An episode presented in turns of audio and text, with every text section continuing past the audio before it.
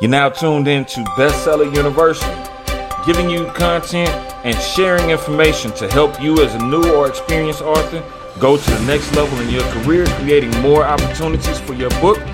Let's take it to the next level. Get ready for the ride, y'all.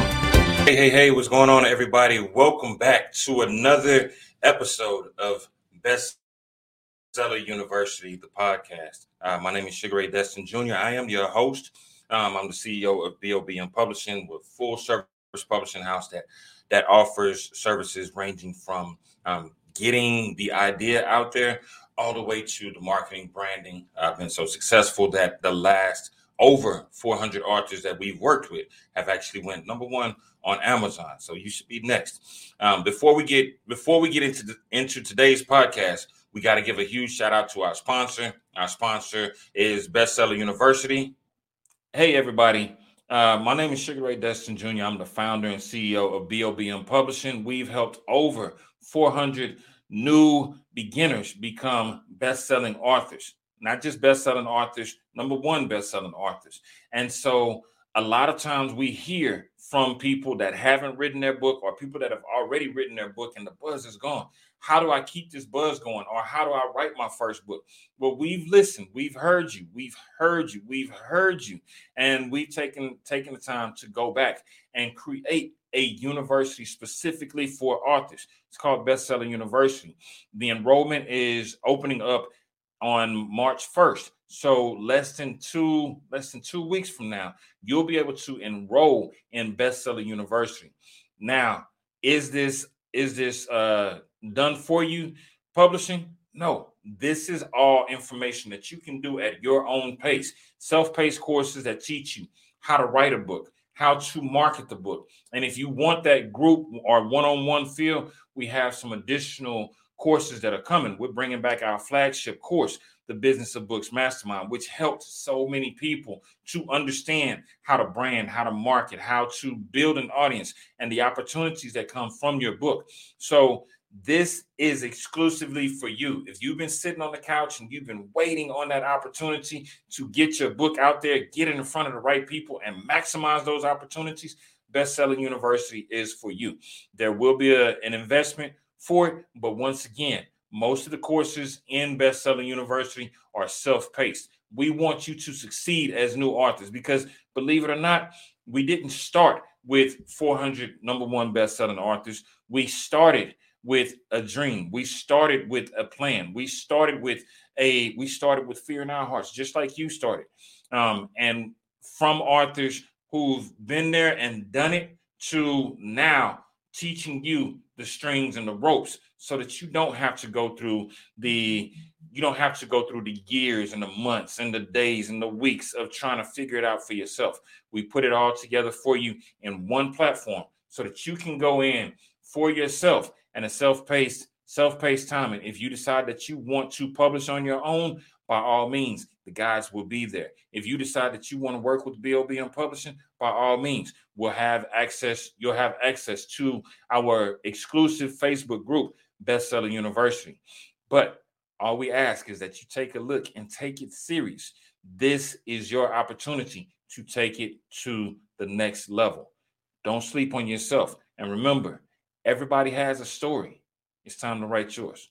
We love you guys and look forward to seeing you inside of Bestseller University.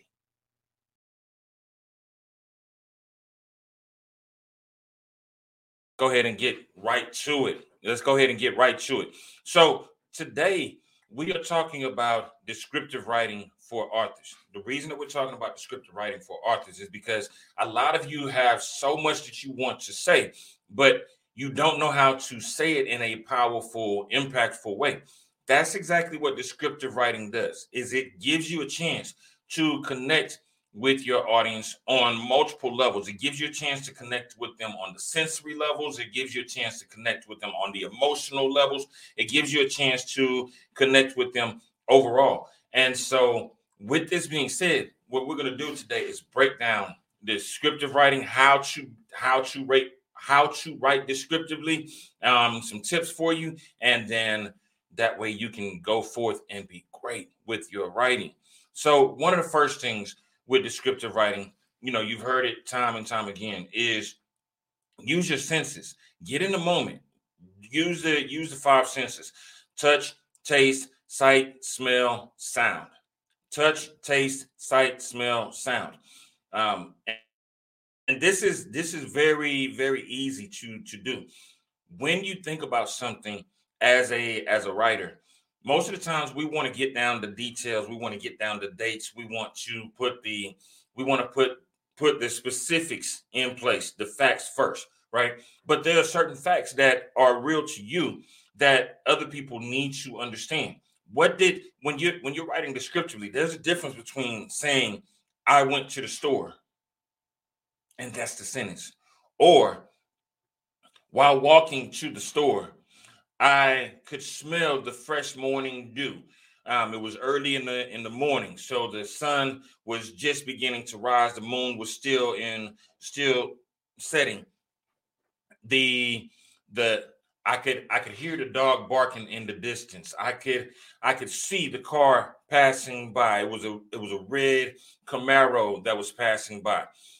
All of these things are descriptive because now instead of just instead of just knowing where you're going, you can actually feel the journey. A lot of events have happened in each of us, each of our lives as writers, and we we get so caught up in, you know, I just want to get the details out there. They'll they'll figure it out for themselves. That's not the case. As, as a reader, we also want to immerse ourselves into your writing. We want to hear we want to we want to be able to hear the sounds that are that are going on around you.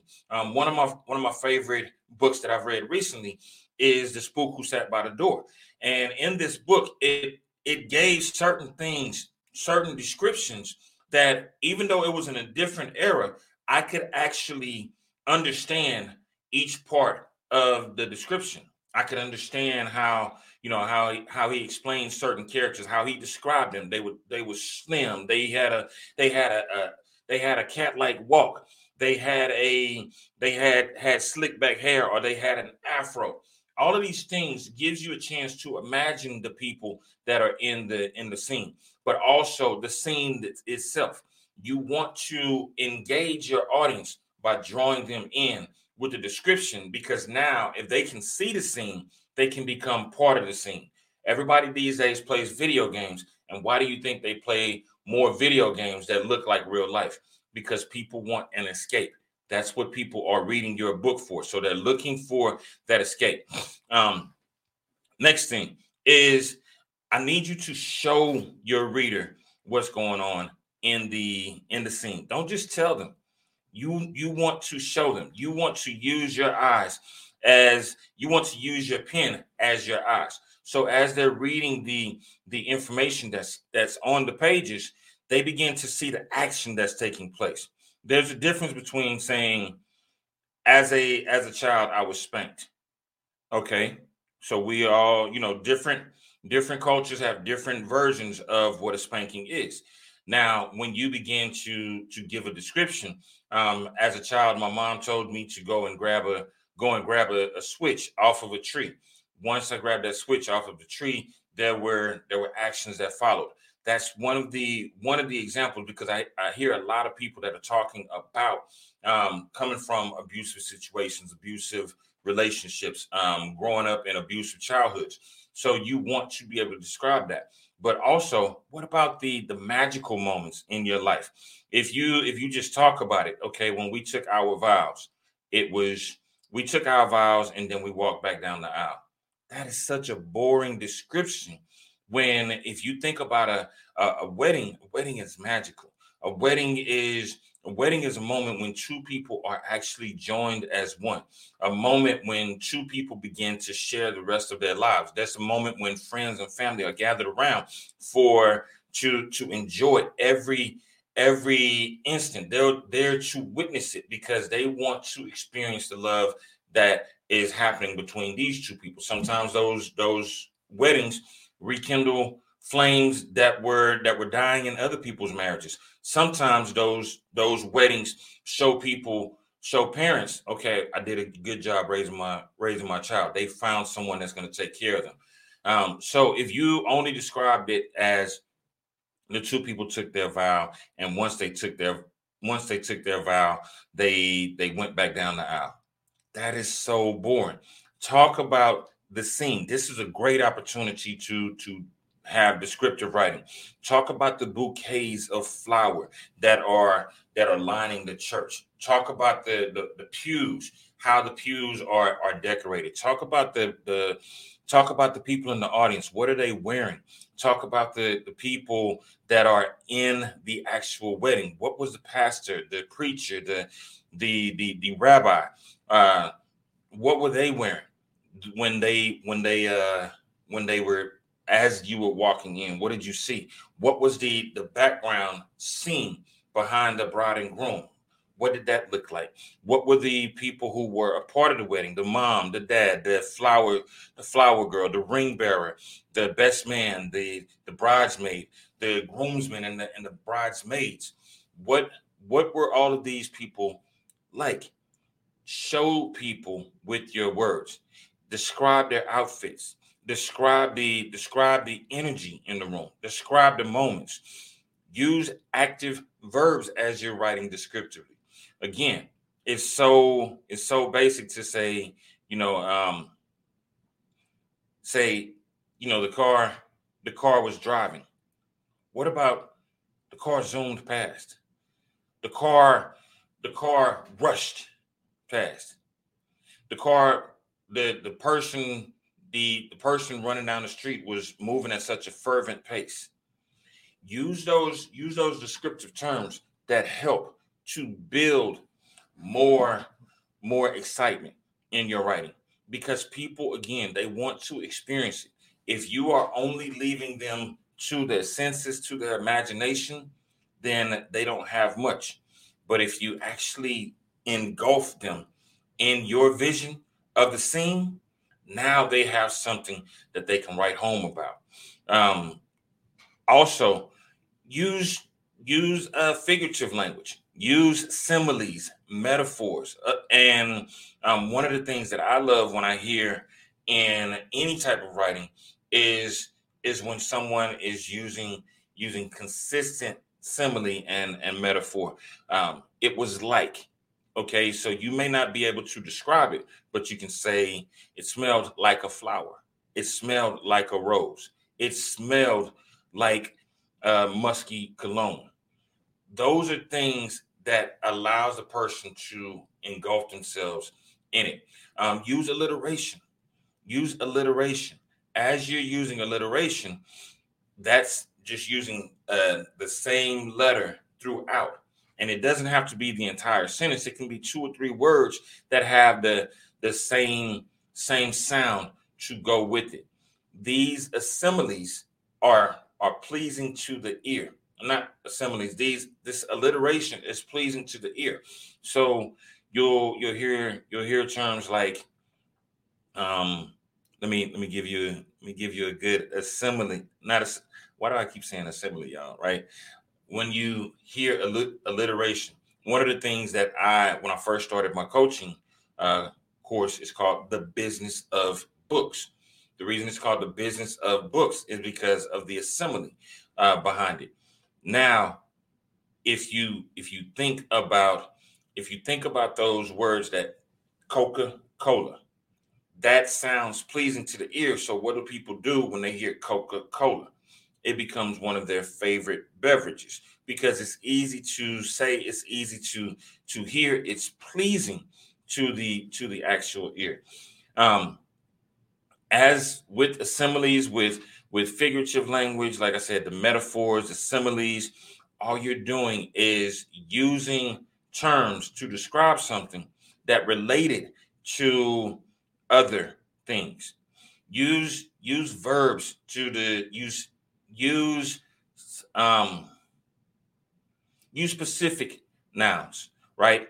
Instead of instead of uh instead of just describing a building saying uh the building you can talk about the towering skyscraper because now you have this image of this huge skyscraper that's going up and you can imagine wow I can I can see that. If you've ever seen a skyscraper in person from from the highway, everybody knows what a sky, skyline looks like. It's this it's a, it's these beautiful buildings and one uh they kind of they kind of go up as you as you as you look at it. So you see this this horizon and there's a there's a variety of sizes of buildings.